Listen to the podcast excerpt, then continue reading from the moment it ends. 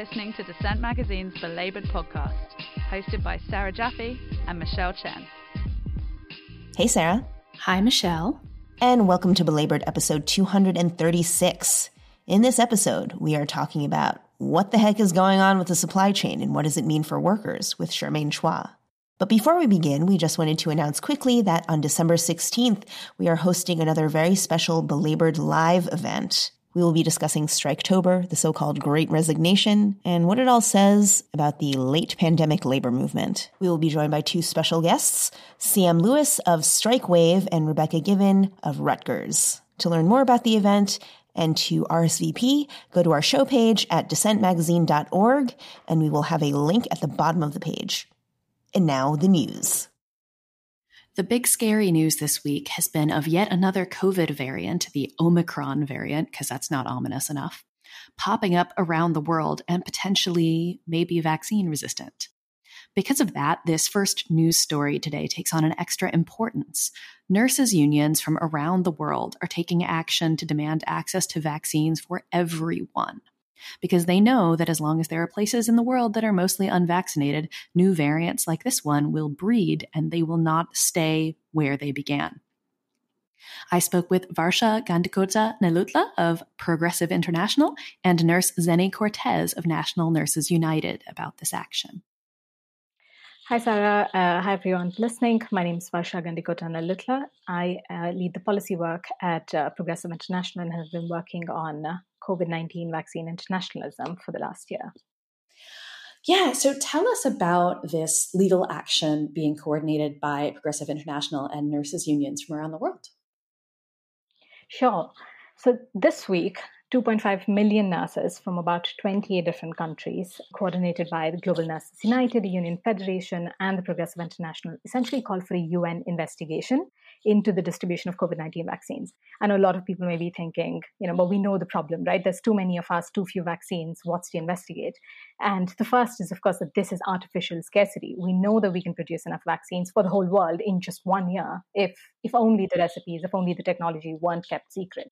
And there is a proposal that would enable us to do this, which is a patent waiver, a temporary patent waiver proposal introduced by India and South Africa at the World Trade Organization that's been now in discussions and deliberations for well over a year with absolutely no uh, consensus, and there doesn't seem to be any progress moving forward towards the decision making. So, this complaint is against uh, the EU and all of its member states, the UK, Norway, Switzerland, and Singapore, all of the countries that have been steadfastly opposing this waiver, even though it's received the support of well over 164 countries at the World Trade Organization. So, our specific demand is for the UN Special Rapporteur to conduct a fact finding mission to the World Trade Organization. We're actually speaking, as I'm sure you're well aware, Sarah, you know, during a week that marks the 20th anniversary of the historic protests in Seattle, where tens of thousands of protesters, this was the very beginning of when World Trade Organization was being set up, right? Mm-hmm. Um, and, and the protests about it being essentially anti-democratic.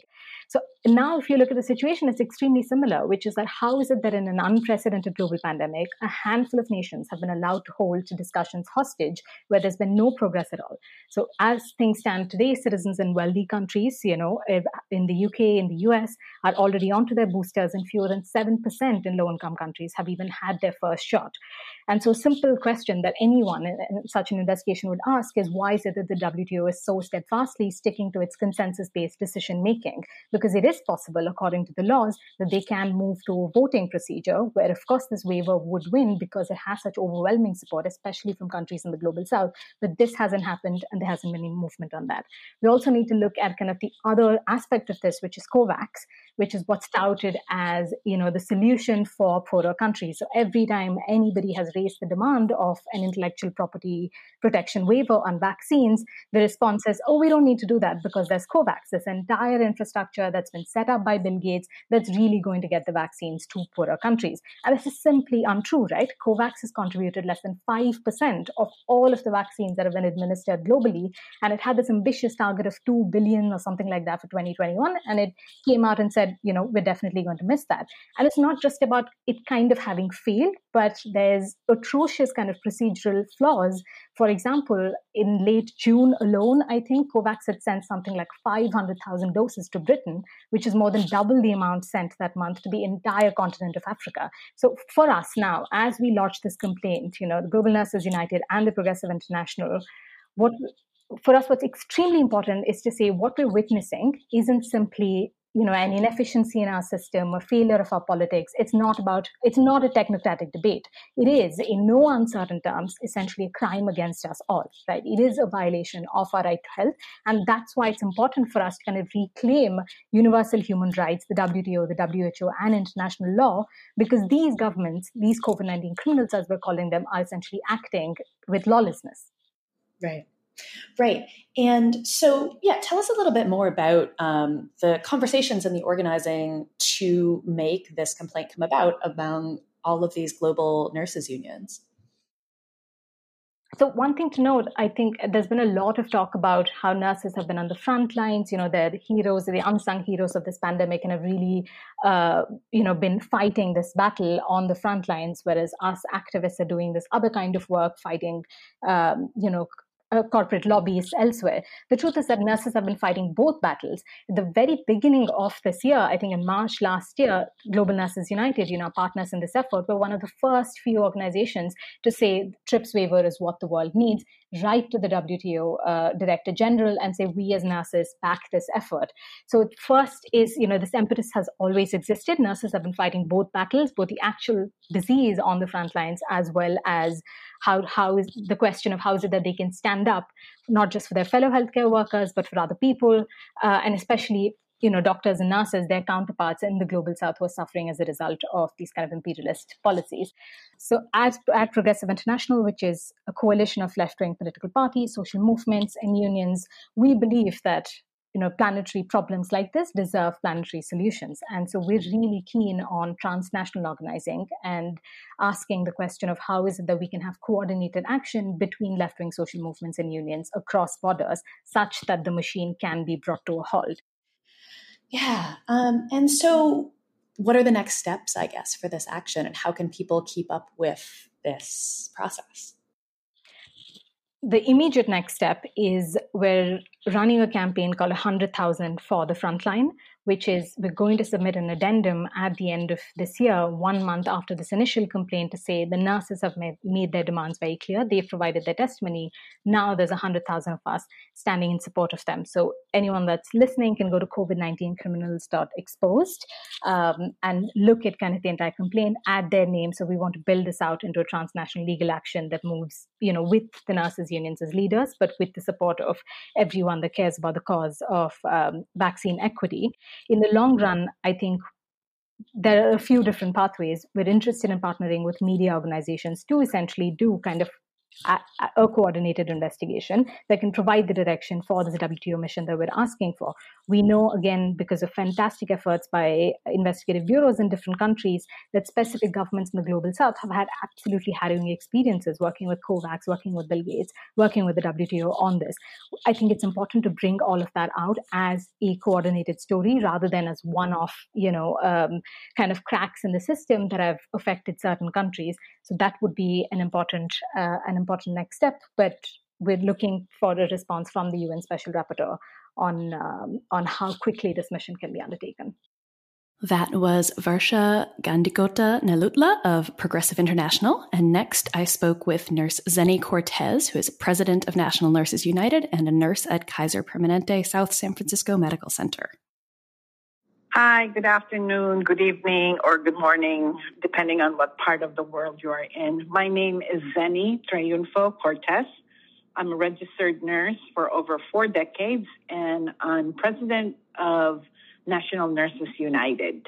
So you are currently you're a nurse in California, um, but talk about the effects on what you see every day going to work on you know the global population not having access to the vaccine here in, in California and perhaps uh, most of the states, mm-hmm. we have and have had access to the vaccines and and then with, with the boosters, right? But then as travel from all over the world opened up the borders have opened up, we're very concerned because there's still about 45% of the world's population that does not have access to a vaccine. Right. And so, with that, it causes a lot of concern because they can very well bring in the virus um, and, you know, uh, transmit the virus to the immunosuppressed and our elderly and you know our, our, our sick patients and the, the young ones as well children as well mm-hmm. and then it, it just makes it so obvious that more needs to be done with the surfacing of this new variant uh, omicron variant and, and it's very concerning once again because um, we don't know much about it, mm-hmm. just like the variant, but we need to be careful. We we need to um, do something about it because um, none of us is safe until all of us are safe, and uh, we we need to um, give the low income and middle income um, countries you know the ability to have access to vaccine because right now uh, the high income countries have procured about 7 billion vaccine doses, mm-hmm. while the poorer countries have only been able to procure approximately 300 million doses. Mm. And that's a huge disparity. And again, that's a big concern for all of us. Yeah, how has it been for you to be in touch with nurses in countries that don't have the kind of vaccine access that we do here? Well, it really breaks my heart. First of all, yeah. um, we we don't have to go far. We have in this country, you know, where um, people have had difficulty accessing the vaccine. Mm-hmm. But I think we're we're uh, we're doing something about it. But then to learn that some of our colleagues from the poorer countries are dying because mm-hmm. they themselves do not have access to vaccine and yet they need to be there for their patients. Right. You know and and it's it's really heartbreaking that it has to come to this. And all of the deaths that have happened a lot of those could have been prevented. Yeah. Yeah and it's got to be, I mean, we first spoke early, early on in the pandemic about all of the things that you didn't have access to as hospital nurses in the early days. And so it's got to just be incredibly frustrating to be here going on two years into this thing and still looking at the things that that healthcare workers don't have access to because well because capitalism frankly um, yes, that's true. If only we did the right thing at the very beginning. Um, I don't know if this is part of the conversation we had, but at the beginning, when we heard from our colleagues from, um, you know, the Asian countries that mm-hmm. there is this virus that's happening, we immediately um, uh, contacted or sent a letter to the World Health Organization. We sent a letter to the White House saying that uh, we need to do something about this. Mm-hmm. We sent a letter to Centers for Disease Control. You know, uh, there needs to be something done about this. And yet it fell on deaf ears.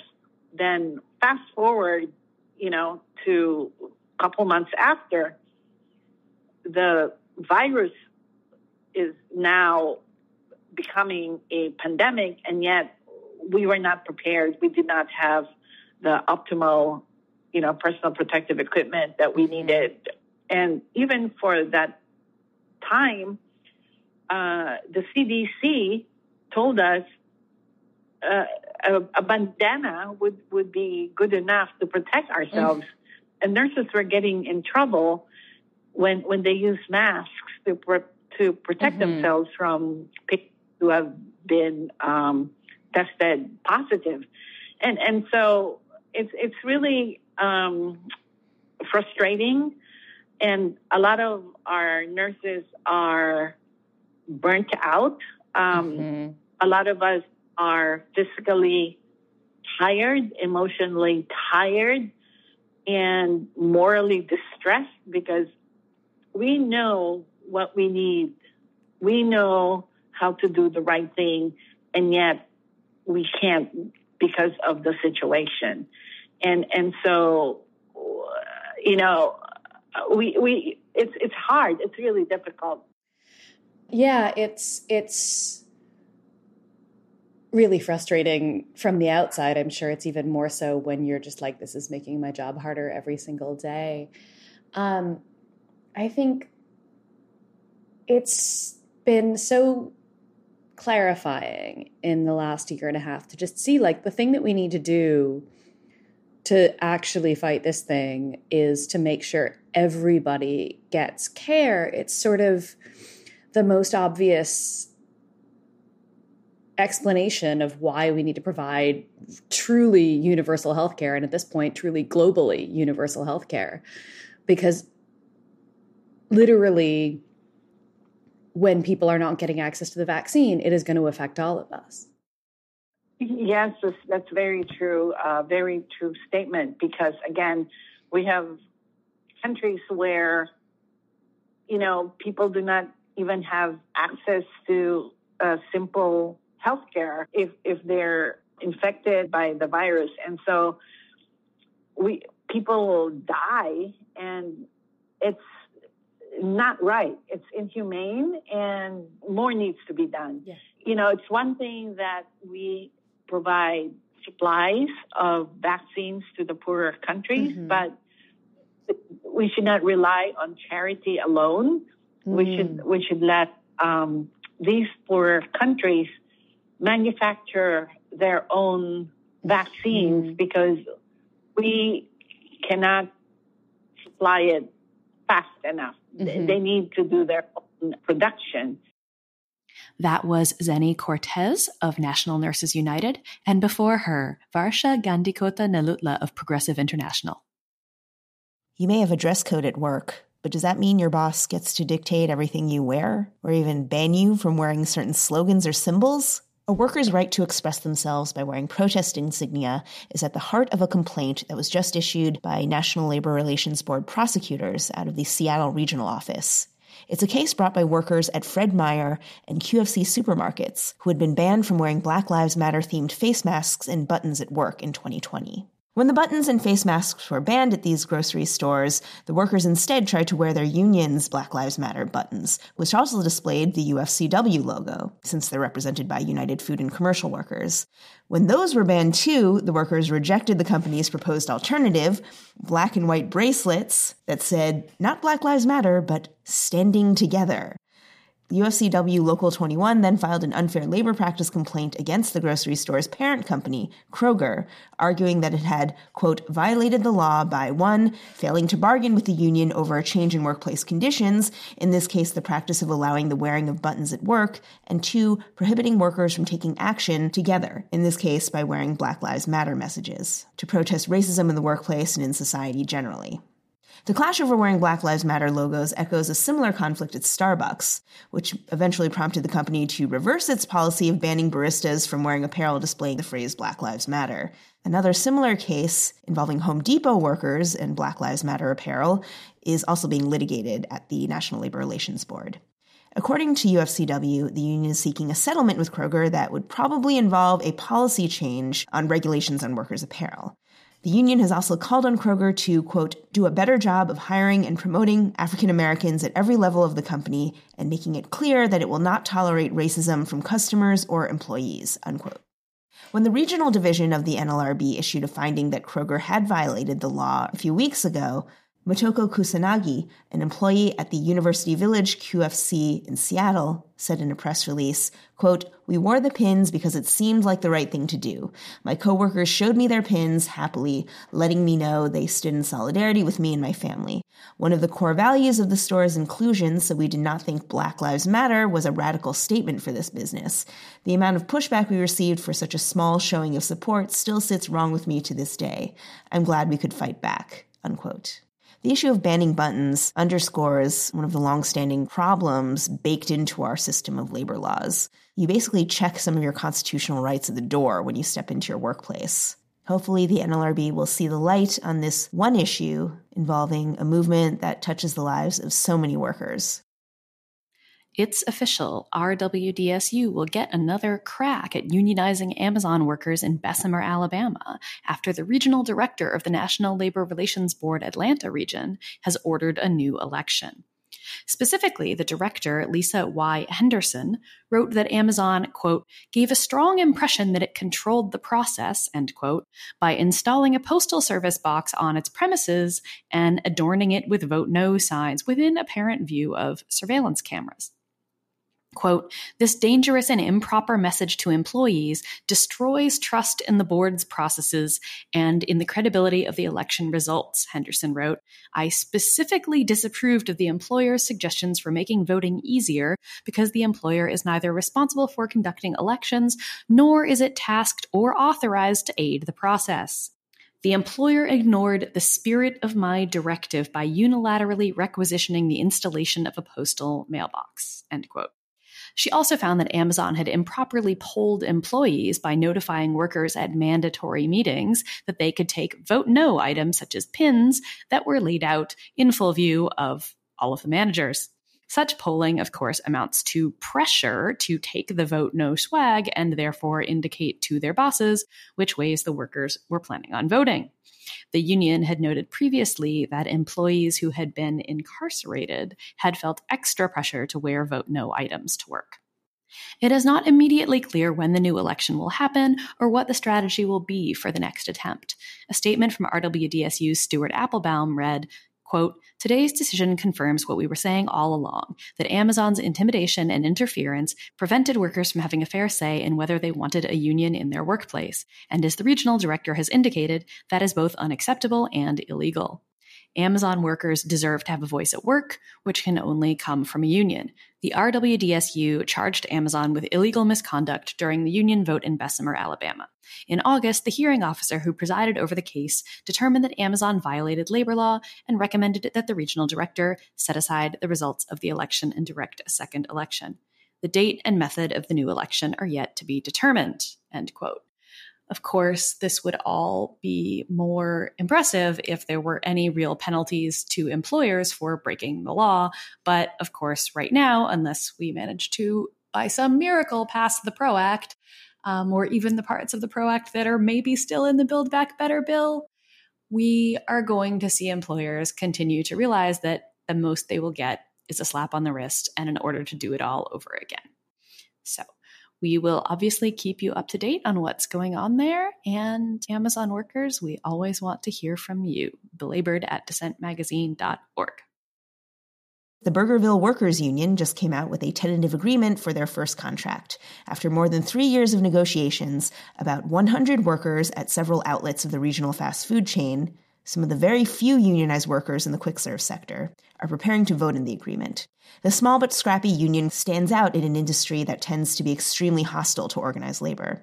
There are some unionized workers at fast food outlets that are housed within larger institutions, such as airports, which have broader labor contracts extending across multiple vendors.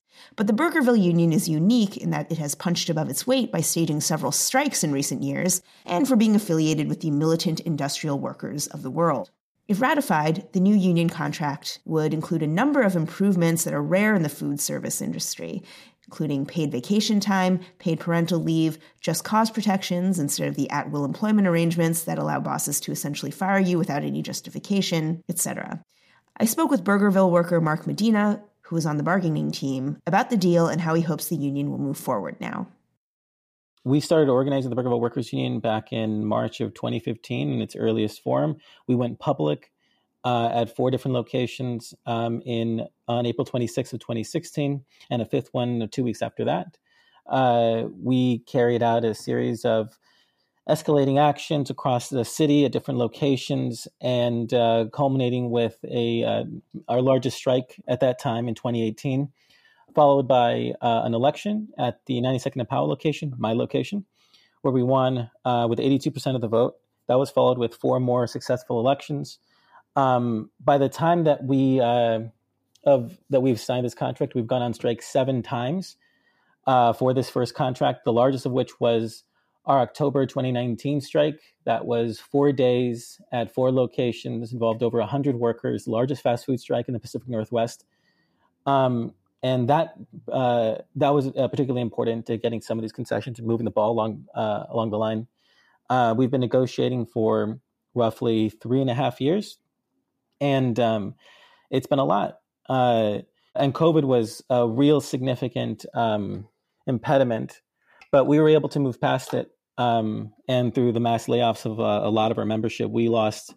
You know, I think pre-COVID we represented about 170 workers as of right now, we represent about 100, but we expect once the stores reopen up in full, that we'll get back to that other number. Um, and right now, we're in the ratification process. We're talking to every member uh, across all of Portland and Gladstone uh, to uh, in, involve them in the process even further and uh, get their opinions on whether they want to um, ratify this agreement or whether they want us to go back to the bargaining table and escalate the campaign, both of which we're fine with. Right. And are you on the bargaining committee? I was. Um, I was elected uh, annually to be on the bargaining uh, committee. Um, me and uh, a couple other people led the negotiations, and uh, I've been there since the beginning. So three and a half years of negotiating. Wow, that is that is quite a marathon negotiation process. So, can you talk a little bit about what is in this uh, this agreement that is now going to a vote? Sure. Our most important issues that we want to get across is we uh, when talking to membership, and we did membership surveys throughout, and we engaged with the membership throughout the process uh, to understand what exactly workers were thought uh, were the most important. Um, one of the things was uh, another another aspect of this is that we've effectively been able to negotiate sectorally for the entire company, uh, and this is a union busting tactic on the part of the company um, by which to essentially give a lot of the concessions that they give at bargaining to all workers, so as to um, de-emphasize uh, uh, the need for a union at the non-union shops. It's also a way of writing workers out of their own history at the union shops uh, and putting management in a better light. However, the benefit of that is we get these concessions for not just our membership, but all 1,500 employees and their families in our communities, which is a benefit as well. So one of the major, some of the major gains um, we ended at the union shops, uh, at will employment. Um, we have just cause uh, shop stewards, elected shop stewards, will be at investigatory and disciplinary hearings, and we have a strong grievance process to defend those workers in those situations. Um, that was a key concern of a lot of people who uh, are afraid of the, um, you know, the, of management acting nefariously or in one way or another unfairly towards them. Uh, we were able to get uh, fair scheduling. As you know, scheduling in uh, the food service, particularly in fast food, is pretty precarious. You know, uh, Oregon has a, a, fair scheduling law which allows two weeks out, but most employers are less than that.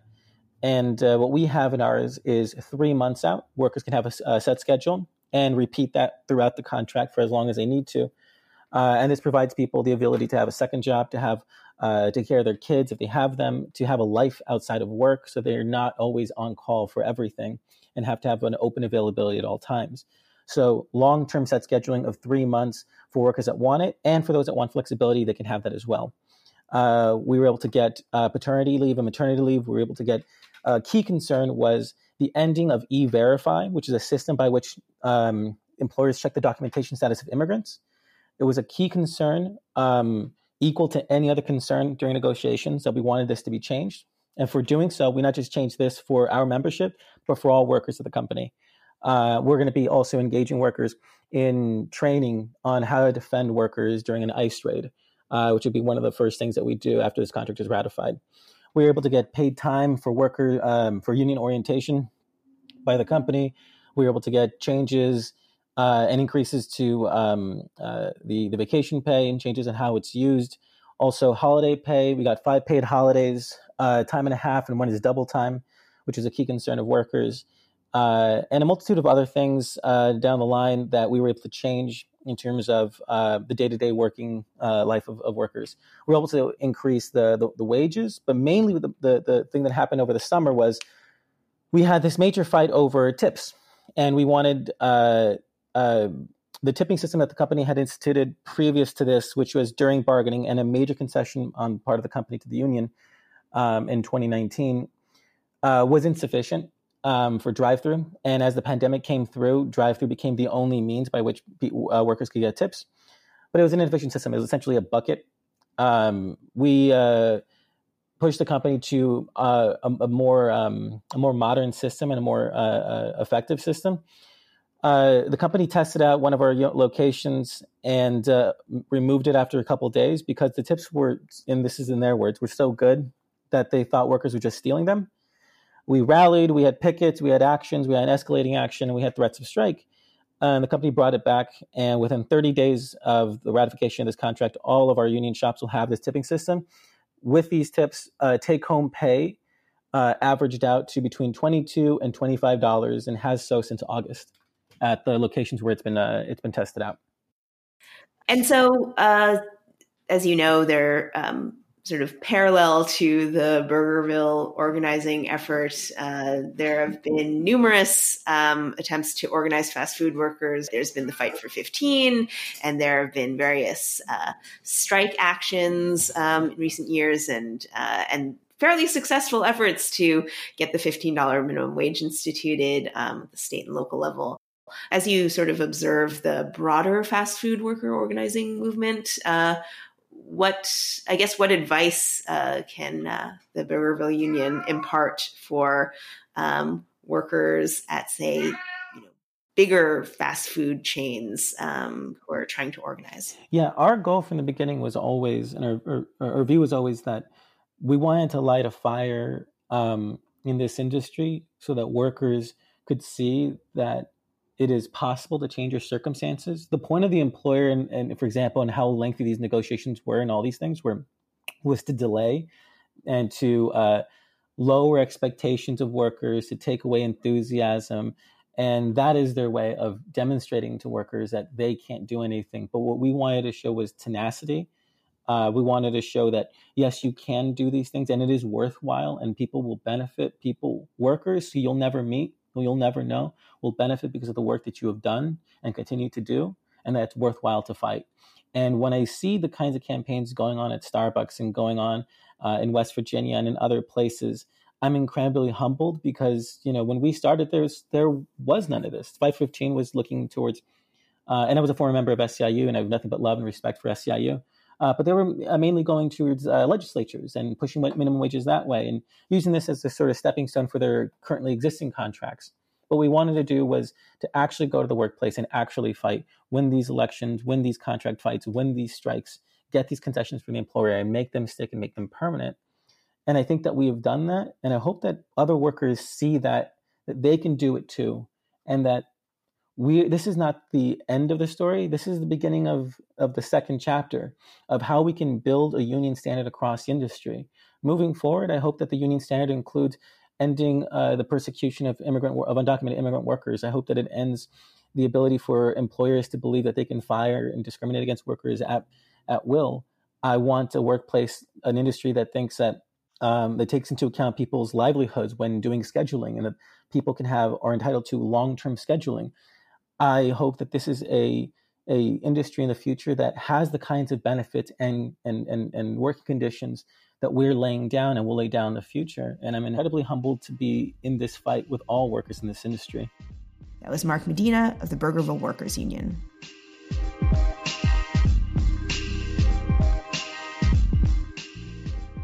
The supply chain is in crisis. That seems like it's all we're hearing lately, a constant refrain that comes with little to no explanation of what it actually means.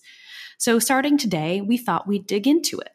Unsurprisingly, the thing generally known as the supply chain isn't a thing at all, but an impossibly complex web of workers and technology that stretches around the world. Since we clearly aren't going to explain the whole thing in one episode, consider today's show the first in a series on logistics. Today's guest is Charmaine Chua, an assistant professor at the University of California, Santa Barbara's Department of Global Studies and a scholar of, among many other things, global logistics systems. Her first book project, Logistics Leviathan Circulation Empire and the Trans Pacific Supply Chain, explores the expansion of US China commercial trade through the rise of logistics and demonstrates how just in time global supply chains are imperial infrastructures that accelerate and intensify economies of carceral, ecological, and racialized violence in the US, China, and the Asia Pacific. And we are very excited to have her here today. So, to start off very, very broadly, um, I want to unpack a little bit the series of things that are being referred to as the supply chain crisis. So, can you sort of start off by telling us what that means as you understand it? Sure. So I think that there is this word that's thrown around a lot in general, sort of moments where disruptions happen, and crisis is certainly one of them. But I think, unlike something like the 2008 financial crisis, this isn't a crisis um, that necessarily is about, um, you know, serious hindrances or damages to the economy. It's much more about a kind of congestion that is more consumption facing um, at the face of it, right? So the reason why I think people are calling it a crisis is that they can't get the goods that they want when they want it.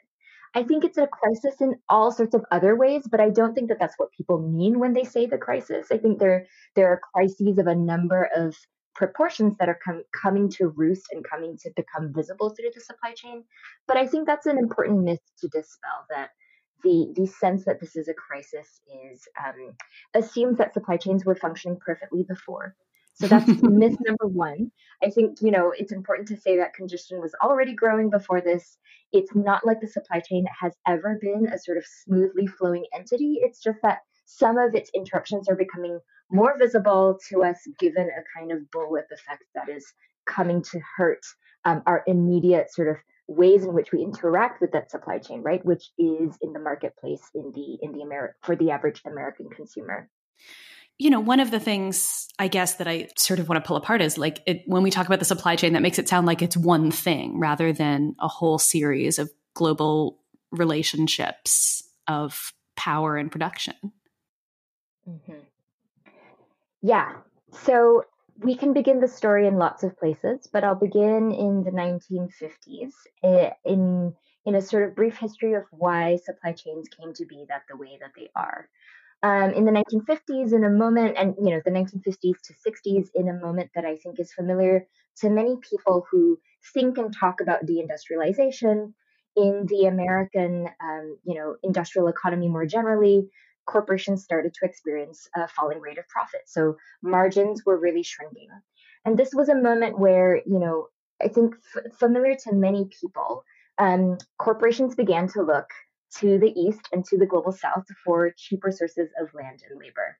That process is known to many of us as outsourcing and offshoring, but I think only until recently have we started to realize the crucial importance of transportation in all of this mm. because it wouldn't be possible right to um, you know have your goods made in china and for china to have become the export oriented industrialized economy that it is and the factory of the world without shipping and transportation becoming fundamentally feasible as a kind of um, way to move goods across the earth more, more efficiently so in the 1950s and 60s logistics managers and business gurus started to talk about logistics as um, the you know America's dark continent, and that's a direct quote from Peter Drucker, one of these management gurus, right? And so the the, the kind of colonial logics really start to show themselves.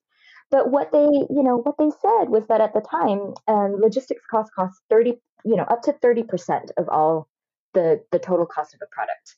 And so, in order to experiment with reducing those costs, logistics wasn't just an experiment in just making shipping cheaper, but actually an experiment in what Deborah Cowen calls stretching the factory across the world, right? Making it so that the entire Earth's surface could be tracked and traced and made uh, surveillable as a kind of totalized system in which you could plan for production and shipping and where raw materials come from and different component parts all at the same time through different kinds of algorithmic systems that were rising at the time. So, so we're in a place now where just in time supply chains um, have become the way that um, we come to expect, you know, uh, assemblies of parts and the way that the um, that commodities come to the market in the first place. Um, they are largely based on incredibly lean forms of supply that you know um, you know rely on semiconductor parts being produced in Taiwan and radios being produced in Malaysia um, and components coming from everywhere, so that you know you're assembling in one place, but you're assembling from a, a host of different sites. And so, you know, the simple response to why this crisis right now is that it's uh, it's an effect of this kind of bullwhip effect or butterfly effect in which a single stoppage or or congestion at one point of the um, port or at one point of the production system, um, initially I think elicited by COVID shutdowns, has become a kind of manifest problem in all of these areas, right? Yeah. So just before I we get into the shipping container, which we will have fun with, um, the first place that this kind of showed up during COVID was in personal pr- protective equipment for healthcare workers. And it was striking even at that time that I had been hearing from nurses for years about sort of lean healthcare and just in time healthcare and being undersupplied even before COVID. And so, you know, again, I, I, I was Googling doing my research to, for this interview and came up with an article that was like, How is the supply chain crisis so hard to predict? That I was like, Have you ever talked to a worker? because it was it was so right. incredibly obvious if you've ever talked to anybody in basically any industry because like i said i heard it from healthcare workers as much as from manufacturing workers or logistics workers that the system was incredibly fragile and always breaking absolutely and i think that's such a good point right that um, you know, so much of the mainstream media's coverage of the supply chain crisis assumes a kind of consumer, a, a conspicuous middle class American consumer who, like, oh my God, can't get their couch for their interior design firm on time, right? right. But it's really actually, if we think about the American worker, um, this has been visible from the get go. And I think healthcare is one of these really crucial examples to pull out because part of what is so dangerous about the logic of the just in time lean supply chain is that it hasn't just sort of affected bottom lines in corporations that produce commodities for purchase um, in a in a sort of in the sense of you know the things that you want to buy at a target it's it's also bled into other kinds of industries like healthcare and part of this has to do with um, you know a, a simple uh, insight about capitalism, which is that it seeks to maximize profits at all times. And healthcare companies, like many others, calculate their profit margins on the basis of, you know, their beds being filled at uh, 80 to 90 percent uh, capacity at a time, which meant that when COVID hit, right, they didn't have excess capacity beds. Um, it's built on lean supplies of medical equipment so that you're not um, having buffer stock sit for a time where they gain um, not just dust, but they they lose profit margins because you've spent money on something that isn't turning over immediately. So the logistical logics, I think, have expanded into all of these places that I think if you're a worker, you you know and you feel it because you don't have the stuff that you need, right? Um, when disasters hit. Right. And um, so we're gonna i'm gonna end up going backward up the chain here i think because i'm just like okay well let's talking about this because we were talking about the um, the amazon election um, the union election at the amazon plant in bessemer being overturned and a new election being declared um, of course like the warehouse and particularly the modern warehouse where goods move incredibly quickly and um, when they call them you know they don't necessarily call them warehouses they call them fulfillment centers or whatever it is. Um, because these are not places where things are stockpiled. These are places where things um, are sort of redirected. Yeah. So I think that the warehouse is a great way to start tracing where the supply chain begins because the warehouse is probably the last point of contact before that box gets onto a UPS truck and then gets delivered straight to our doorstep. Um, as logistics has become a more and more um, common phenomenon in the US, you know, part of the the history of offshoring that sort of moved our production to China is that, of course, the, jobs that were left in the wake, right, the jobs that were left in the wake of deindustrialization, um, in which we saw rising unemployment, have in some ways been sopped up by the increasing logistics economy. So rather than being primarily an exporting state, we are now importing major amounts of consumer goods. And many of the workers who are now employed in the warehouse sector, and in particular in Amazon warehouses, are from, um, you know, the working class in suburban and peri-urban and exurban areas where logistics companies have chosen to build warehouses precisely because that is not only where cheap land is available, but it's also where so-called cheap labor is available, where the working class is, um, you know, looking for jobs in an economy that has largely become gigified and unemployed. So the warehouse becomes a great way to, to think about this, right? And and I think it's important to just say that the warehouse is the last mile. So the speed and the just in timeness of the supply chain that we, you know, are most familiar with at, at, the kind of standpoint of the Amazon warehouse is absolutely true, right? Amazon workers are put on intense target hit rates. They are asked to not take breaks. We've heard the famous stories about them having to pee in bottles as Amazon delivery drivers, so on and so forth, in part because last mile is where that that experience of just in time, the experience of a single day getting your good to you is um, sort of most legible to us but it's actually get, it gets less just in time as we kind of move down the chain. So I know you're talking to Steve Viscelli, and he's going to talk about truckers and the ways that trucks move those goods inland. Um, but the warehouse has several different types, right? It's got you've got delivery stations and sortation centers on the one hand, which is in the Amazon network, the kind of smaller distribution centers. Then you've got these massive fulfillment centers where a lot of the goods are stored and then moved outwards. And then you've got, of course, the ports that are moving these goods inland. Um, there, the congestion has been much more visible because um, there are, I, I, looked this morning, and there are at this time 61 ships docked in the port of LA waiting to come alongside, which is the, the language for sort of berthing and docking. Um, and those ships, you know, have grown larger and larger and larger over the years. And so, as those ships have grown larger, container yardage and space has needed to grow. Um, wait times in the container yard has have continued to grow, and um, the process of sort of you know, uh, let's say a toy giraffe or a container of agricultural fertilizer coming across um, uh, the U.S. from China actually takes, on average, even before the pandemic, between anywhere between 38 to 70 days. So it's much less just in time at that point. And I think it's important to then recognize that logistics isn't actually about speed and just in time is in some ways a misnomer. It's only applicable at the last mile. Because it's not so much whether things get here in time but what the chain can predict as a whole what the supply chain management models are, are able to see ahead of time right?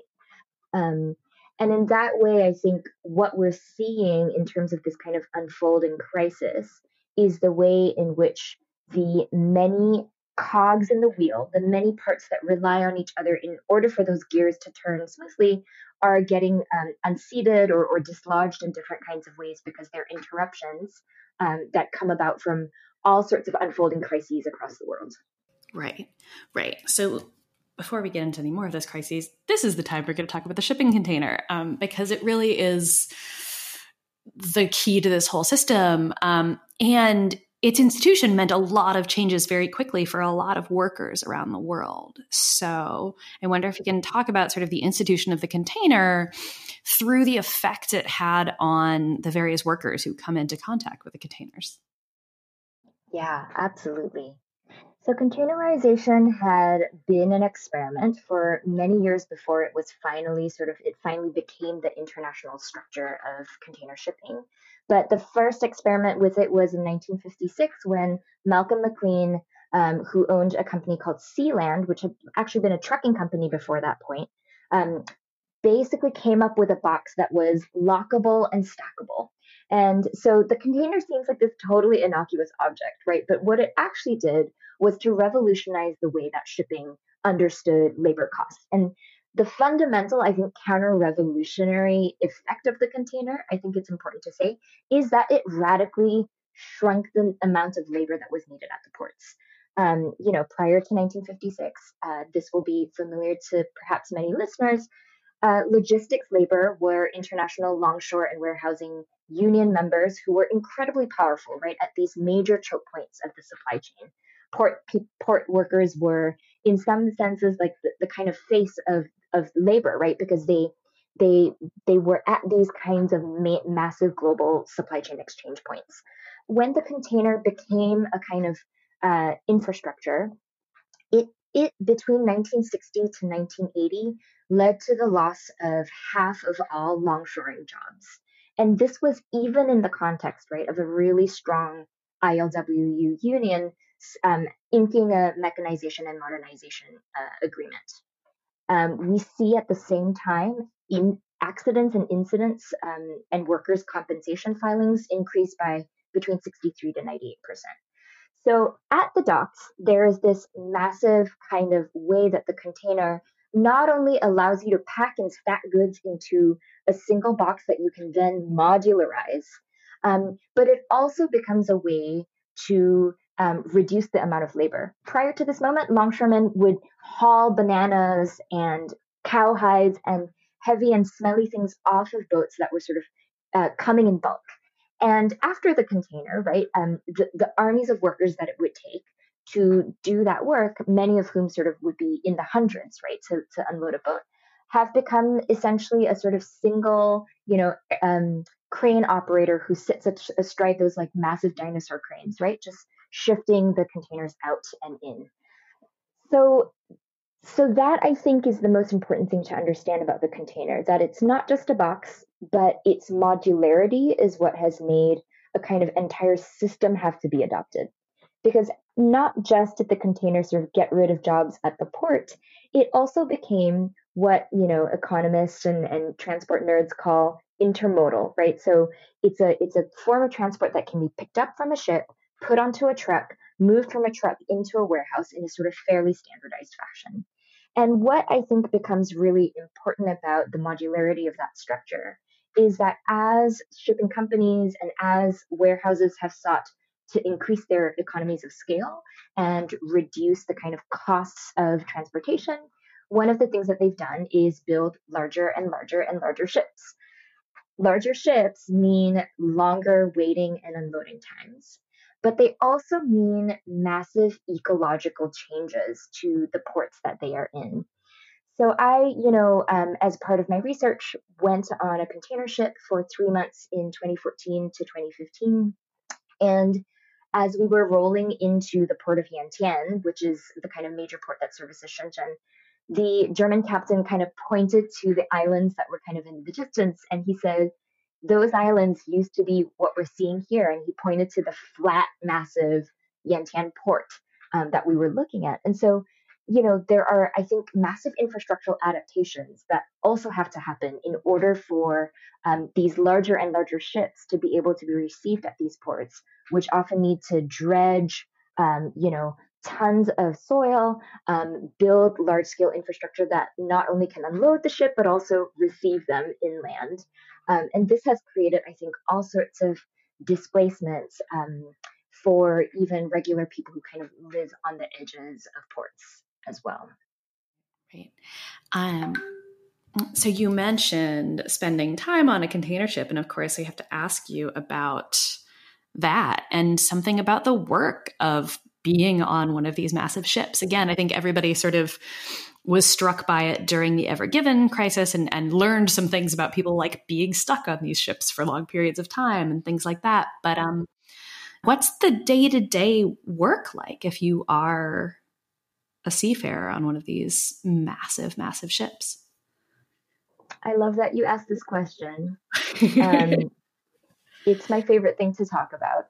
So, you know, part of my field work was on a ship and I took on day jobs uh, at the at the permission of the captain. So I, you know, donned my one my jumpsuit and put on steel-toed boots and and went to work. And so I got a, a sense of kind of the the everyday life of these container ship workers.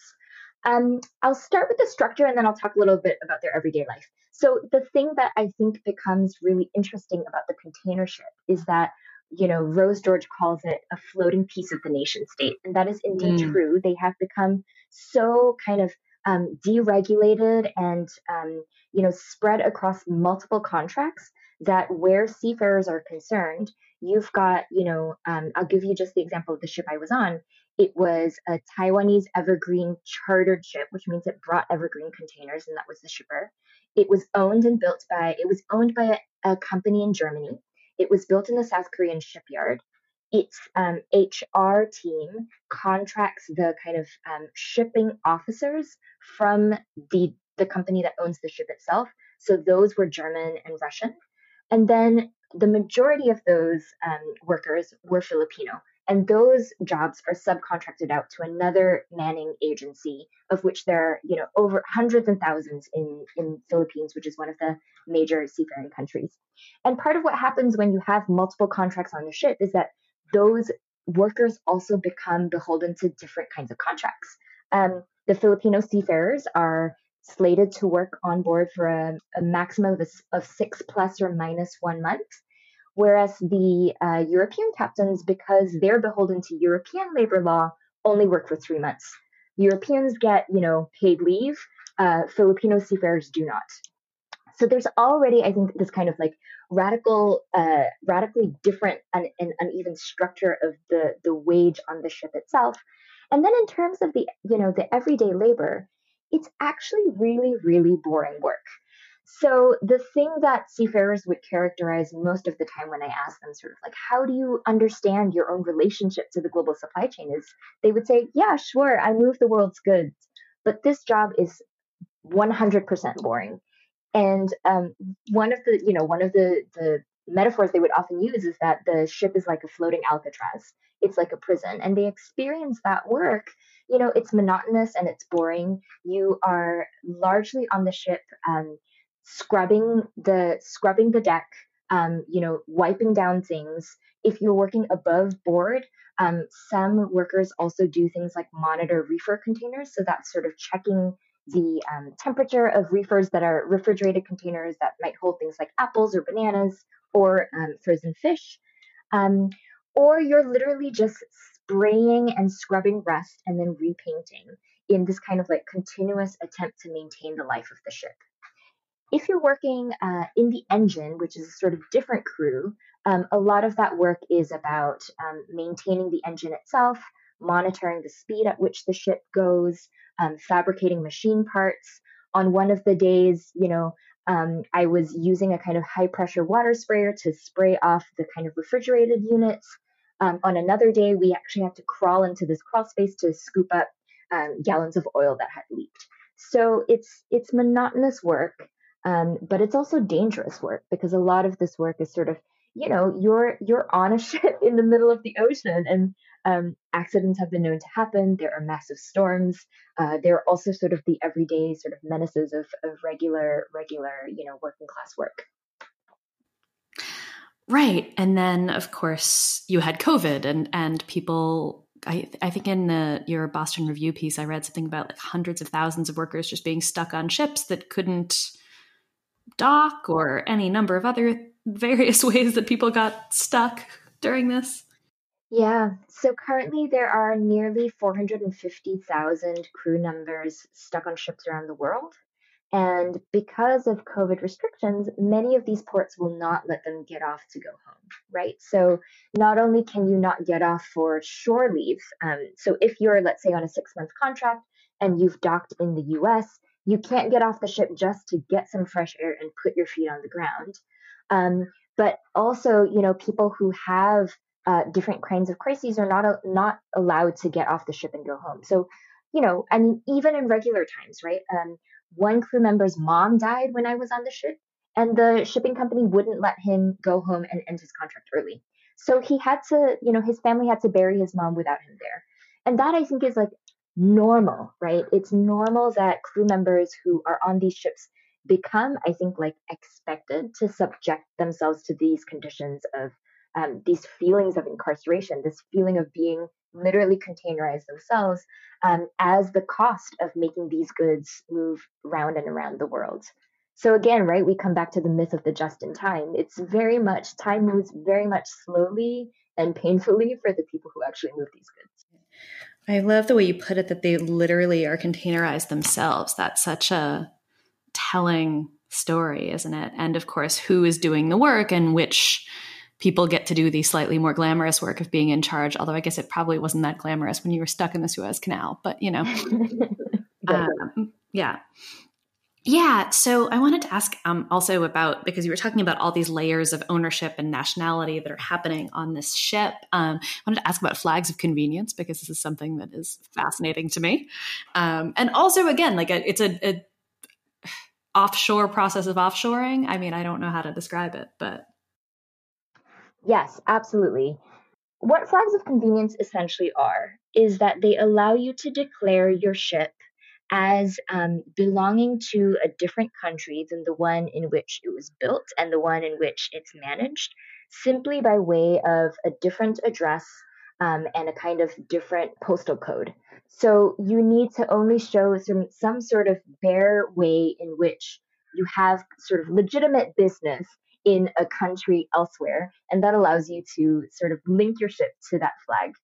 Um, the majority of flag of convenience countries are countries that are historically client states of the US. So um, Liberia is one, um, Singapore is another. And over the years, what the flag of convenience essentially does is that for countries that have, you know, been through decades of colonization, who had to face the question, as many decolonizing countries did, of what it would look like to industrialize or develop in the aftermath, flags of convenience were one way of inviting foreign investment into these zones.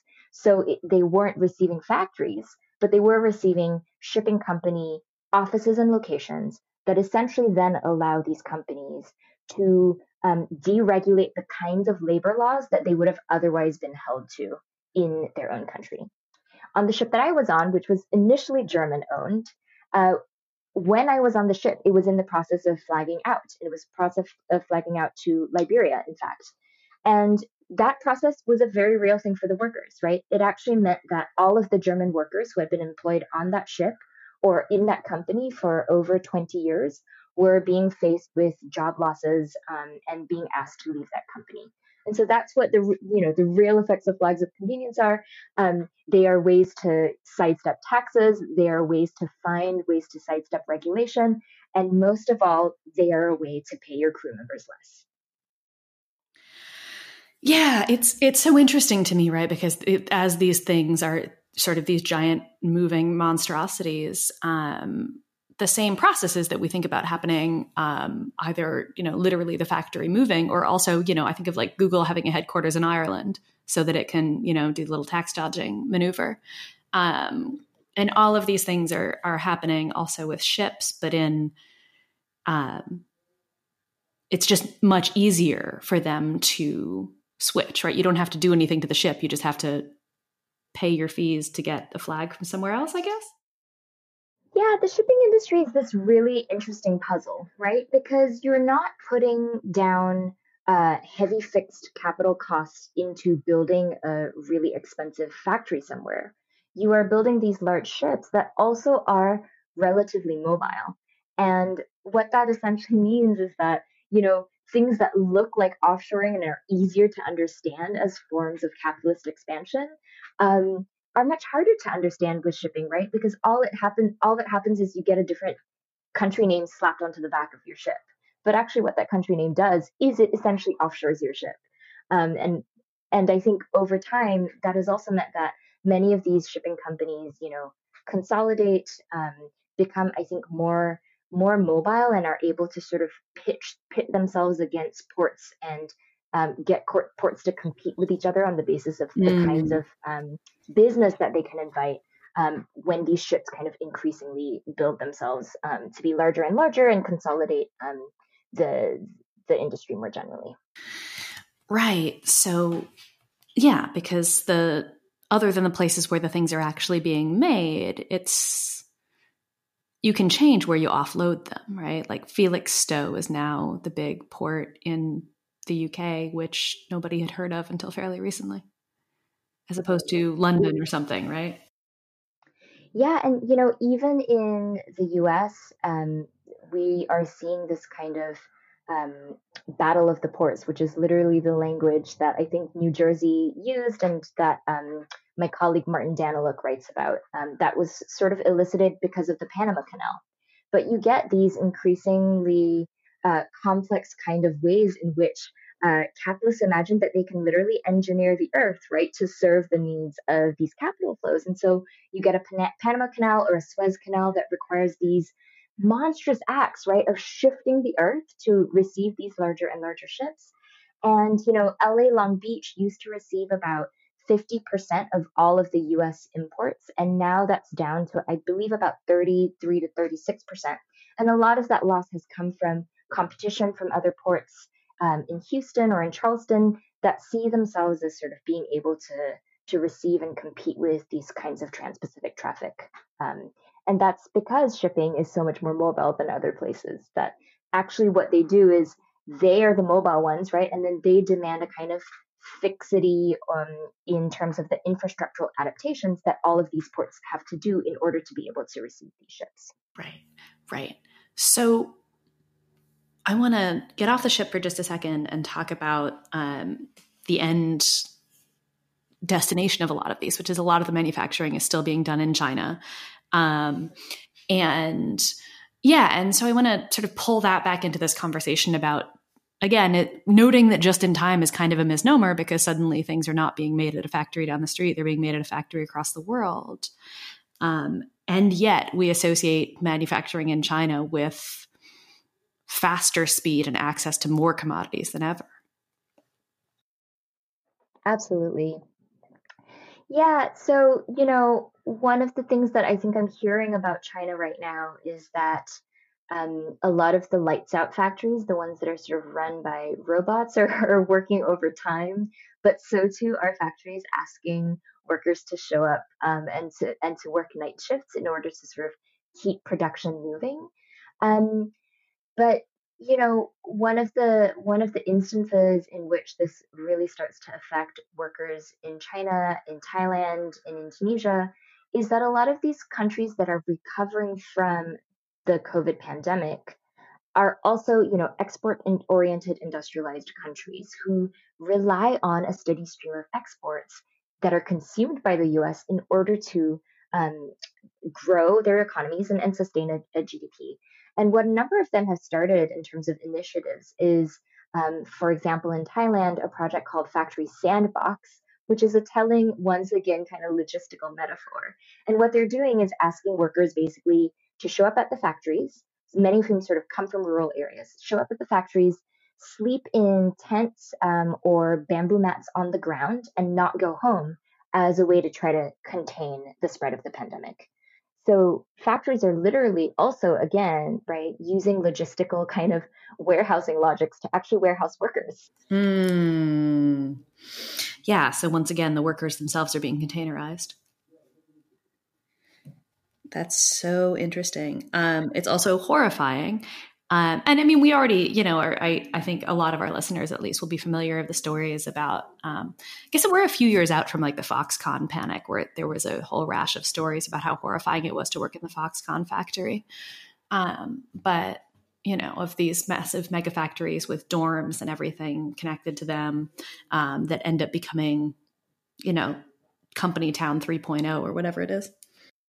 Yeah, you know, I find it so interesting that we only think about Chinese workers when something really outrageous and horrible happens, right? Like mm-hmm. we t- started talking about Foxconn because workers were committing suicide.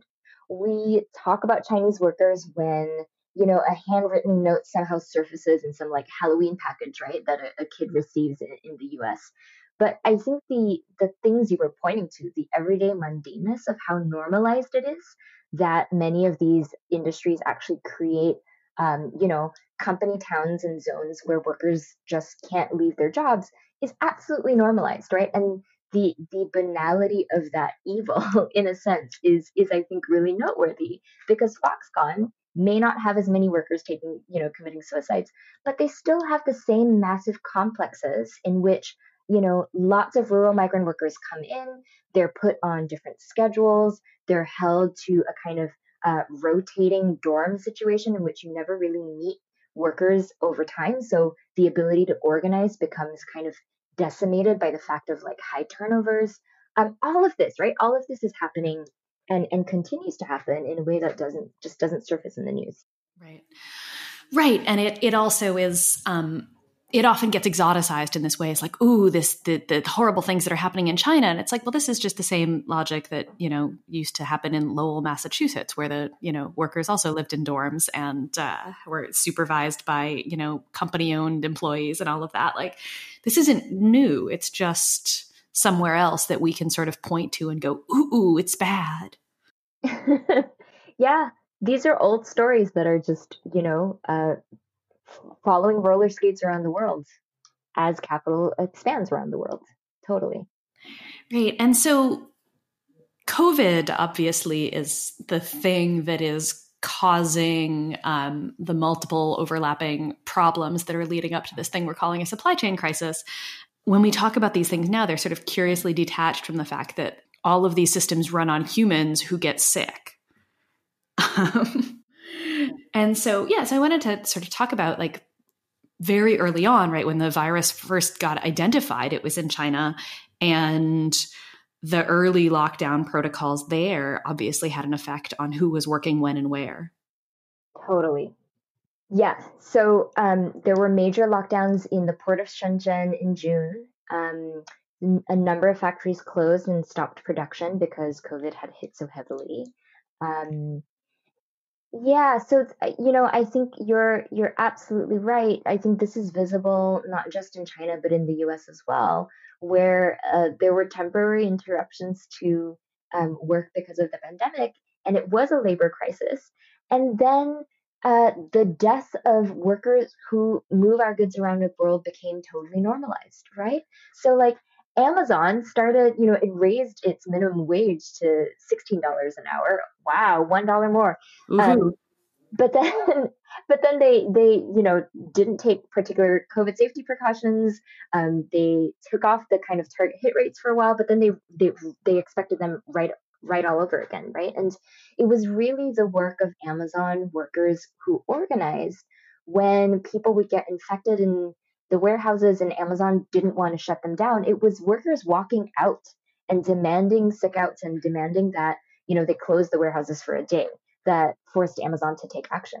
But I, I think across across you know a number of sites, and I think China's is particularly interesting one because a lot of strikes that have happened of late have been boundary spanning strikes that have been in the transport and, and regional sectors. So um, that's actually one of the places where logistics workers have been at the forefront of of mobilizing um, across a lot of these places. Right, it's been workers insisting on better safety measures that have actually forced companies to to alter their practices. Right. Um, yes, and the way that that has played out. Um, now, of course, I mean, you know, we're also in the middle of inflation panic and all of these other panics about like, you know, oh my God, working people might actually assert that they have some rights and therefore we have to freak out about everything. Um, but yeah, what we see is also just, I'm, I'm just continually shocked by how, as you say, like the deaths have been just totally normalized. Um, and we are back to essentially complaining that we can't get a rubber chicken on time. Um, and I remember one of those early Amazon walkouts, one of the workers just talking about like, you know, some of the stuff that he was packing in this warehouse. And he was like, you know, look, he's like, I'm fine with coming in and getting people things that are necessary, but you don't need a rubber chicken right now. Nothing says more about the futility of capitalism than like workers being forced to work during a deathly pandemic packing rubber chickens. Yeah. Right. Exactly. it's just like, what do you need? And yeah, and so it's it's interesting because of course then we get back around to this conversation that's that gets um, also weirdly moralized, right? Which is like we just need to stop shopping and that will solve the problem.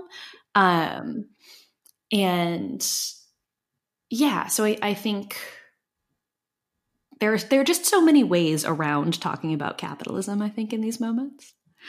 Uh, Absolutely. yeah i mean i don't even know where to begin right with like the mainstream kind of featuring of the supply chain crisis because there are so many ways that they talk in fine grained detail about how these just in time supply chains, you know, um, are incredibly lean and there are these bullwhip effects. And then what's the conclusion? The conclusion is either blame the consumer, tell them not to buy as much, uh, blame the workers who are lazy, right? right? Um, suggest that, well, I guess the conclusion is you should buy your Christmas presents early, which is, I think, the number one conclusion I've seen from these supply chain crisis stories, yeah, right? It really is. Or like buy buy two pairs of shoe instead of one. Um, or it, it becomes a story about how uh, regular small business owners are not able to get the products that they need. Right. So I like can we take a second to talk about that particular myth or that particular kind yeah, of Yeah, absolutely. narrative? It's always the small business owner because America's really obsessed with small business owners. And it was the same thing with the nobody wants to work anymore stuff, right? Like Completely. you find somebody stumbles on a small business owner and that becomes the person through which you tell the story. Um, because a small business owner is sort of always predisposed to be already good. Yeah, yeah, absolutely. So I, I think like it's important to recognize that yes, this supply chain crisis is hurting regular people. For regular working people who live paycheck to paycheck, the difference of $10 in the cost of a grocery bill because food prices are rising, or the doubling of your production pro- prices for like a working artist can be really disastrous, right? We hear stories of like small business owners having to close shop. Um, but that, Im- that that immediate immediate urgency that is felt um, and that is real and painful for working class and poor people always gets leveraged into this conclusion that what we need to do is to bring everything back to normalcy. Right. When by normalcy, we really mean the norm of capitalist growth. I mean, the economy has been growing by 3% every year. That's a, like a doubling of the economy, right? Every, every 10 to 20 years. And from the perspective of ecological sustainability, from the perspective of, you know, any anything else, right? That's absolutely insane. So I, I really feel like the story we need to tell and what we need to be asking is why we live in societies that have such a radical dependence on the market and why we need to depend on this kind of constant and expanding cycle of commodities in order to provide for everyone, right? Like it shouldn't be that an Amazon worker has to unpack rubber chickens in order to feed his family. It shouldn't be that, you know, we need to like i don't know like have people who do drop shipping in order to afford healthcare. And so i think over the years there's this like persistent line over and over again right that a broken supply chain hurts jobs or longshore workers disrupting the supply chain hurts jobs or like you know boycotts of ports in solidarity with palestine hurts jobs right? Becomes a way to buttress a system that is built on lean everything for everyone. And these like massive fat profits for major corporations that rely on these kinds of thinness everywhere else in order to you know get returns on, on equity for their shareholders. So that i feel like is the story we need to to tell right? And and the kind of conversation we need to ask about the supply chain crisis isn't just how do we get things back to where they were but what was broken in the first place Right. Yeah, I can't tell you how many people have asked me in the last year um, since my book came out about like, what about when we go back to normal? And I just usually start laughing because I don't know if anybody knows that we've got a climate crisis looming. Um, and I did actually want to ask about that. So maybe this is just the point to do it where, um, because as you were talking about sort of the creating of these ports and the dredging and the changing, and I am sitting in New Orleans right now. So I am in a place that would only exist if, you know, because of dredging and, and building of levees and things.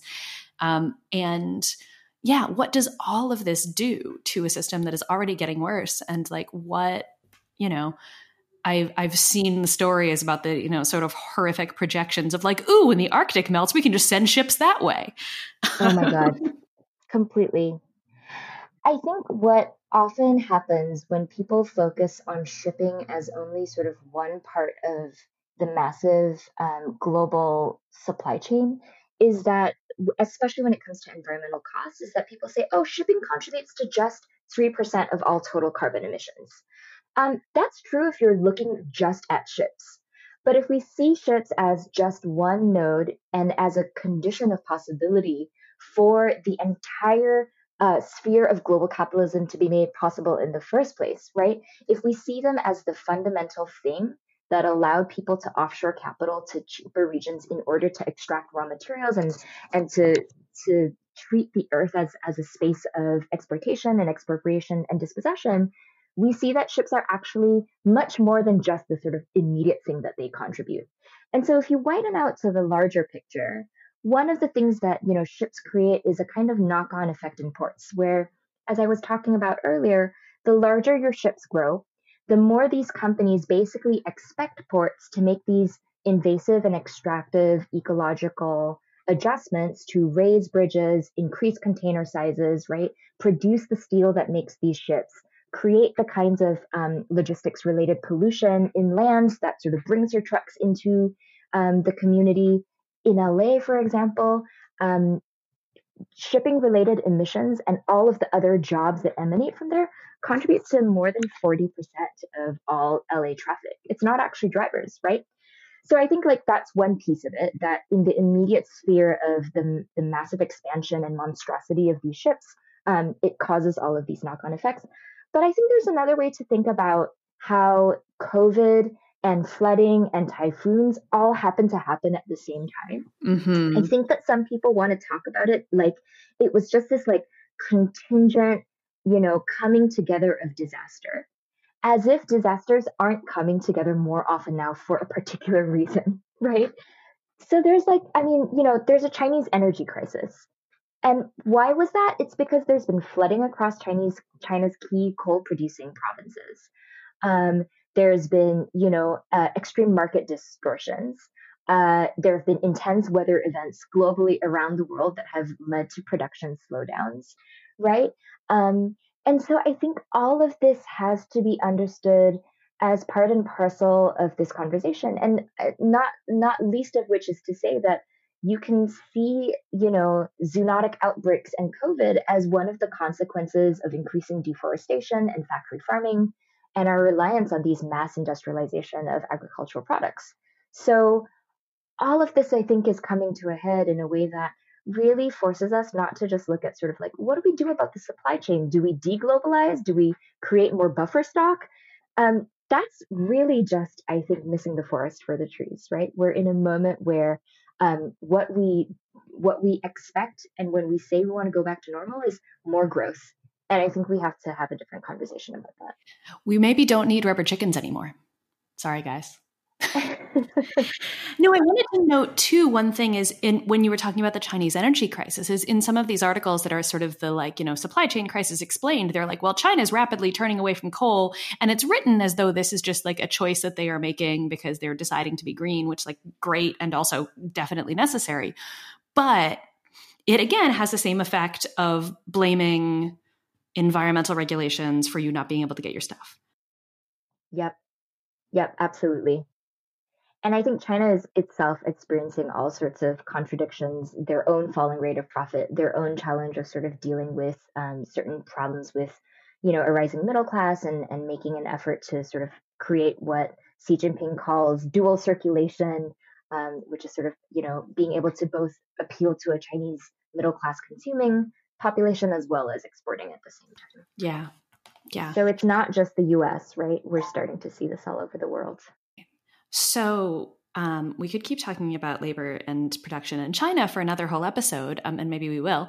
But um, the last thing I wanted to ask you is in your piece about the Ever Given and your review of two books about shipping, you wrote about the trouble with disrupting this system because it's built to reroute value around stoppages and disruptions, as you write. Mm-hmm. Um, and so, knowing that even as it is obviously disrupted in some ways right now, it is also a really hard system to disrupt. Um, how do we think about worker organizing on the supply chain? Um, and are there places that it's happening that our listeners should know about? Oh, Sarah, this is the million dollar question. Mm-hmm. Um, so I think, you know, one of the things that we really need to take seriously is that supply chain models, which are not just in the ports and in the warehouses, but almost everywhere these days, are intensely planned for disruption and risk. And how they often understand disruption and risk is that it's all horizontal, right? Uh, labor stoppages, climate calamity, uh, you know, different kinds of like shortages in truck chassis.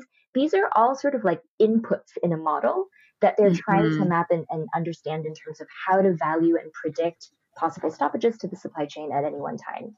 And I think one of the things that has become really obvious about this supply chain crisis is that the companies that are benefiting are the shipping companies, right? The three major alliances have made record profits, more profits than they've ever made. Uh, you know, like something like 14 times the profit um, that they did in 2014 or 2019.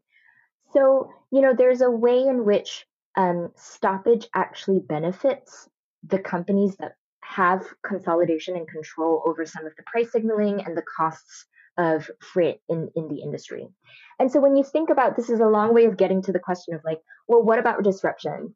And I guess I want to say that what I think is really important to recognize is not that like we shouldn't be disrupting things, but that labor stoppages have to also, I think, think about the um, their their interconnection within a supply chain network as a whole and what that means for stoppages at any one point in the chain.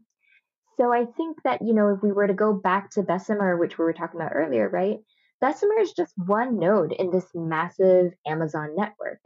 And so if you unionize that one space, right, and that space becomes more possible as a, as space for protected concerted activity, you know, Amazon can reroute around it very easily, which indeed they have done because in Germany, where Amazon workers are unionized, Amazon has built Poland's largest fulfillment center to serve which population? Not the Polish, right? It serves the German market as a way to reroute around national borders. So all of that is to say that I think, you know, we can look to the ways that workers have been thinking about this. Um, the German and Polish workers have started to organize together the German workers supported a Polish bid for unionization. Um, you know, they have tried to coordinate shutdowns across um, these spaces. And likewise, as I sort of had mentioned in China, one of the few places where there are regional strikes has been in the transportation sector. Mm-hmm. Yeah. What you mean, Workers of the World Unite wasn't just a nice suggestion? like literally physically across the supply chain. Yeah. Yeah, it's it's it's funny. I think it's Doug Henwood who jokes that vulgar Marxism explains like 98% of the world, but still. but yeah, so is there anything else before I let you go because I have kept you for a whole hour um, that you really think we need to add in here? You know, I, I probably sort of like didn't hit it when we were talking about growth, but I do think that if we zoom out and we draw conclusions that may be scarier because they demand massive and fundamental changes, we see that what the supply chain crisis presents us is just like another lens onto the ways in which the economy isn't working as it's currently constituted. And I think one of the things that, you know, personally I would say becomes really critical that we ask about is our dependence on the market and our dependence on uh, supply chains as a kind of indicator of growth. Um, I think here we can look at, you know, people and movements like with Georgios Kallis and Jason Hickel and people who are making a, a, a, an argument and a call for a mass demand for degrowth, not just a Green New Deal, but like the possibility of asking how caring economies otherwise might work, right? And I think this is something that your book talks about as well. I think refocusing our energy on sort of asking not just sort of why do we radically depend on the market to get us the things we need but also like what would it look like if work was something that we didn't have to depend on in order to survive you're listening to belabored a dissent magazine podcast links to articles mentioned in this episode may be found at dissentmagazine.org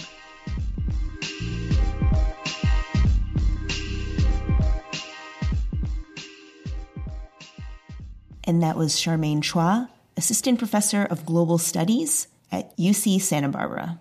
And now it's time for ARG. I wish I'd written that, in which we talk about the pieces that we read and liked, but did not write. My pick for ARG is Why Do We Need a 24 7 Economy by Rebecca Gordon in TomDispatch. As the holiday shopping season revs up, have you noticed that prices are rising and sometimes the stuff you want to buy is out of stock? Temporary shortages of goods, like toys and patio furniture, are linked to bottlenecks at critical logistical points, such as ports. So the Biden administration has recently directed dock workers at one of the nation's biggest ports to extend their workday. Workers at the Port of Los Angeles will now be on duty 24 hours a day. The Port of Long Beach has already been doing so since September. This is supposedly aimed at helping to tamp down inflation and to sate the nation's seemingly boundless appetite for the latest fashion, kitchen gadgets, and trendy children's toys. From a worker's perspective, though, it seems like the holiday shopping rush must be fueled at the expense of those who toil daily to keep those retail shelves stocked even though for the most part, these are not essential goods. They're just things that Americans want to buy really badly. Gordon writes, quote, I'm relieved to know that dock workers will now be laboring through the night at the command of the President of the United States to guarantee that my needs are met. To be sure, shortages of at least somewhat important items are indeed rising, including disposable diapers and the aluminum necessary for packaging some pharmaceuticals. Still, a major focus in the media has been on the specter of, quote, slim pickings this Christmas and Hanukkah, unquote. She also points out the political motive behind this measure. Quote, Joe Biden and the rest of the Democrats know one thing. If it looks like they're doing nothing to bring prices down, there will be hell to pay at the polls in 2022. And so it's the night shift for dock workers and others in Los Angeles, Long Beach, and possibly other American ports, unquote. So it's about the politics of inflation and the desire for nonstop shopping that's making two ports of California the sacrifice zones for the carnal appetites of the American consumer. The dysfunction of the logistics system and the bottlenecks in the supply chain reflect a deeper malaise in our economy. This kind of work is simply unsustainable. In Gordon's view, the fact that more and more workers are realizing the unsustainable nature of their jobs is driving a spike in the rate of job quitting in recent months, with over 4 million workers, or 3% of workers, ditching their workplaces in September alone. Gordon writes, quote, For the first time in many decades, workers are in the driver's seat. They can command higher wages and demand better working conditions. And that's exactly what they're doing at workplaces ranging from agricultural equipment manufacturer John Deere to breakfast cereal makers Kellogg and Nabisco. I've been witnessing it in my personal labor niche, part-time university faculty members, of which I am one, unquote. As a fellow precariously employed academic myself, I certainly see the recent uptick in strike actions as heartening, and to some extent, the quit rate might reflect something promising as well, as workers appear to be voting with their feet and leaving bad jobs to presumably seek better jobs elsewhere. But a spike in the rate of people leaving their jobs might also reflect desperation. The highest quit rates were in arts, entertainment, and recreation, service sectors, and government jobs, occupations that are often public facing and require dealing with enormous amounts of stress. Many of these workers may have simply been pushed out by the everyday physical and emotional stress of their jobs, as well as the traumas of working through a pandemic. Still, Gordon believes that the high demand and relatively low supply of workers in some key sectors, like the ports, should be exploited by the labor movement. She writes, quote, In addition to demanding higher pay, better conditions, and an end to two-tier compensation systems, workers are now in a position to re-examine and in many cases reject the shift work system itself, and they have good reason to do so. Shift work, particularly the night shift or graveyard shift, is regarded as a basic component of industrial capitalism. It is basically a way of maximizing your labor force by constantly churning workers on the assembly line. Gordon recalls her experience working the graveyard shift at an ice cream cone factory. Quote, Health regulations made it illegal to drink water on the line, and management was too cheap to buy screens for windows, which remained shut even when it was more than 100 degrees outside. Unquote. She writes later on that, quote, management there started messing with my shifts, assigning me to all three in the same week. As you might imagine, I wasn't sleeping a whole lot and would occasionally resort to those little white pills immortalized in the trucker's song, Six Days on the Road, unquote. The memory of popping pills to stay awake resonates eerily today as more and more working class people find themselves sliding into dependency on prescription painkillers, a new kind of magic pill that can dull the pain caused by day after day of relentless, monotonous toil. Given the scientific evidence that night shift workers are more vulnerable to various health problems, including heart disease, metabolic disorders, and type 2 diabetes, Gordon proposes that an elimination of the night shift would be an important public health measure. Quote, Perhaps the pandemic, with its kinky supply chain, has given us an opportunity to rethink which goods are so critical that we're willing to let other people risk their lives to provide them for us. Unquote. She hits at the odd paradox of work amid the pandemic. While many workers have received public praise for performing so called essential jobs in healthcare or government or food services, we've also seen that being deemed essential hasn't really protected workers from being exploited. In fact, it's made it easier in some ways. On an individual level, millions of workers are making the calculation that they simply don't need the hardship that their job entails, and they're walking away. As a society, maybe we ought to question whether we really need so much work to be done 24 hours a day just to keep consumers happy. Inflation, scary, scary inflation. Other than supply chain crises and the great resignation, inflation is all we hear about lately, or really kind of any time in America when wages have gone up. But there's just one problem the narrative is a lie. Inflation, of course, doesn't count when it's housing prices or the cost of a college degree, both of which have skyrocketed well past the rate of wage increases, even if you count those teeny increases we've seen lately in wages. But more importantly, as the authors of my ARG choice for this week note, employers' complaints about rising labor costs are belied by their even faster rising profits. The piece is titled Fattest Profits Since 1950 Debunk Wage Inflation Story of CEOs, and it is by Matthew Boesler, Joe Deaux, and Katia Dmitrieva at that noted communist rag, Bloomberg, with assistance from our former co host, Josh Eidelson. They write, quote, In the second year of a pandemic that began by wiping out 20 million jobs, American workers are doing surprisingly well. It's just that American business is doing even better. End quote. US businesses are posting their largest profit margin since 1950, and those profits are up 37% from the previous year. The authors note, quote, businesses have been paying out more cash to their employees too, with total compensation up 12% in the last quarter from a year earlier. That's partly because millions of Americans went back to work, but also because many got a raise when they did so hourly earnings broadly kept up with the fast rising cost of living, and in some low pay industries like leisure and hospitality, they comfortably outpaced it. Viewed that way, it looks like everyone's coming out ahead, and so much for the great zero sum struggle between labor and capital. At Deere and Company, for example, the tractor maker that's seen the highest profile strike of the pandemic, workers held out to get a 10% raise, yet the company is still expected to earn even more next year than the record profit it posted Wednesday. End quote. But of course, they note those John Deere workers are in a union, making them, unfortunately, part of the minority in the US. And it's not clear that the good conditions for workers will continue or that smaller businesses can keep up with the big guys. But at the moment, despite companies whining about increased wages, the article notes, the data suggests that, quote, business can comfortably pass on all its higher costs, which means there may be more inflationary pressure to come, end quote those consumer prices are already up 6.2%. But as the article notes, that is going to profit as much or more as it is going to wage hikes. The authors note, quote, the president has promised higher wages. He's under pressure to rein in high prices.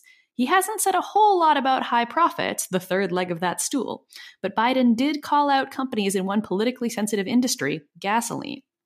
Wholesale prices actually fell in recent weeks, but the price at the pump hasn't budged a penny, the president said November 23rd. If that margin had held in line with historical norms, Americans would be paying at least 25 cents less per gallon right now as I speak. Instead, companies are pocketing the difference as profit. That's unacceptable. End quote.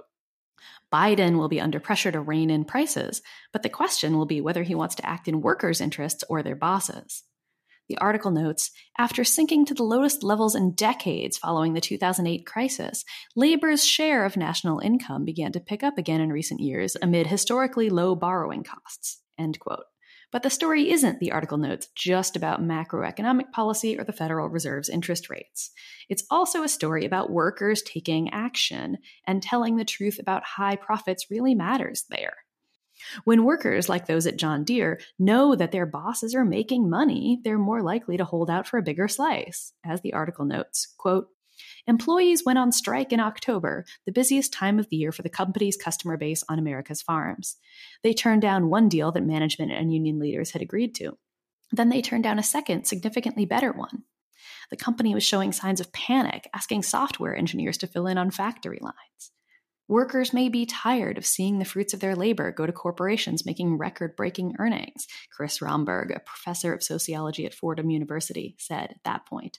the Deere workers evidently felt the company could afford more. Just a few days later, they were proven right. That's all we have time for this week. Stay tuned for our year end special episode, which will be live virtually, of course, with some extra special guests on the evening of December 16th. Keep tuned to the Dissent website, dissentmagazine.org, and follow at dissentmag and hashtag belabored on Twitter to keep up. Thanks, as always, go to the folks at Dissent for hosting us, to Natasha Lewis, and to now Colin Kinniburgh for editing us, and more importantly, to you for listening to us, sharing us with your friends and coworkers, tweeting and talking about us, writing to us, and sharing your stories with us. We would especially appreciate if it's coming up to the end of the year and you feel like doing something nice for your favorite podcast hosts. You can rate us on Apple Podcasts or wherever you get your podcasts. It really does help us to find new listeners. And of course, Special thanks to all of you who have been sustaining members of the podcast for what feels like a million years now at the Dissent website, dissentmagazine.org slash belabored, or on our Patreon page over at patreon.com slash belabored.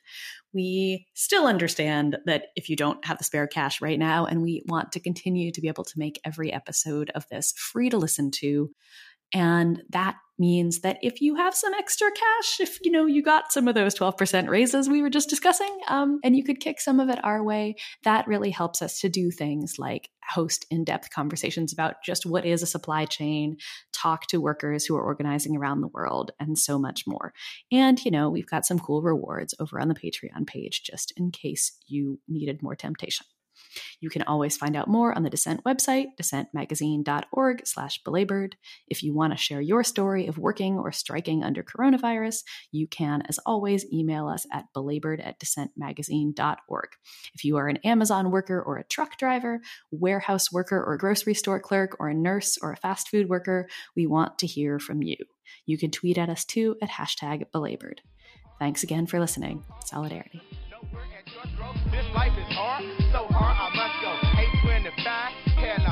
You've been listening to Dissent Magazine's Belabored podcast. For the entire archive of past episodes, visit dissentmagazine.org. Join us online using hashtag belabored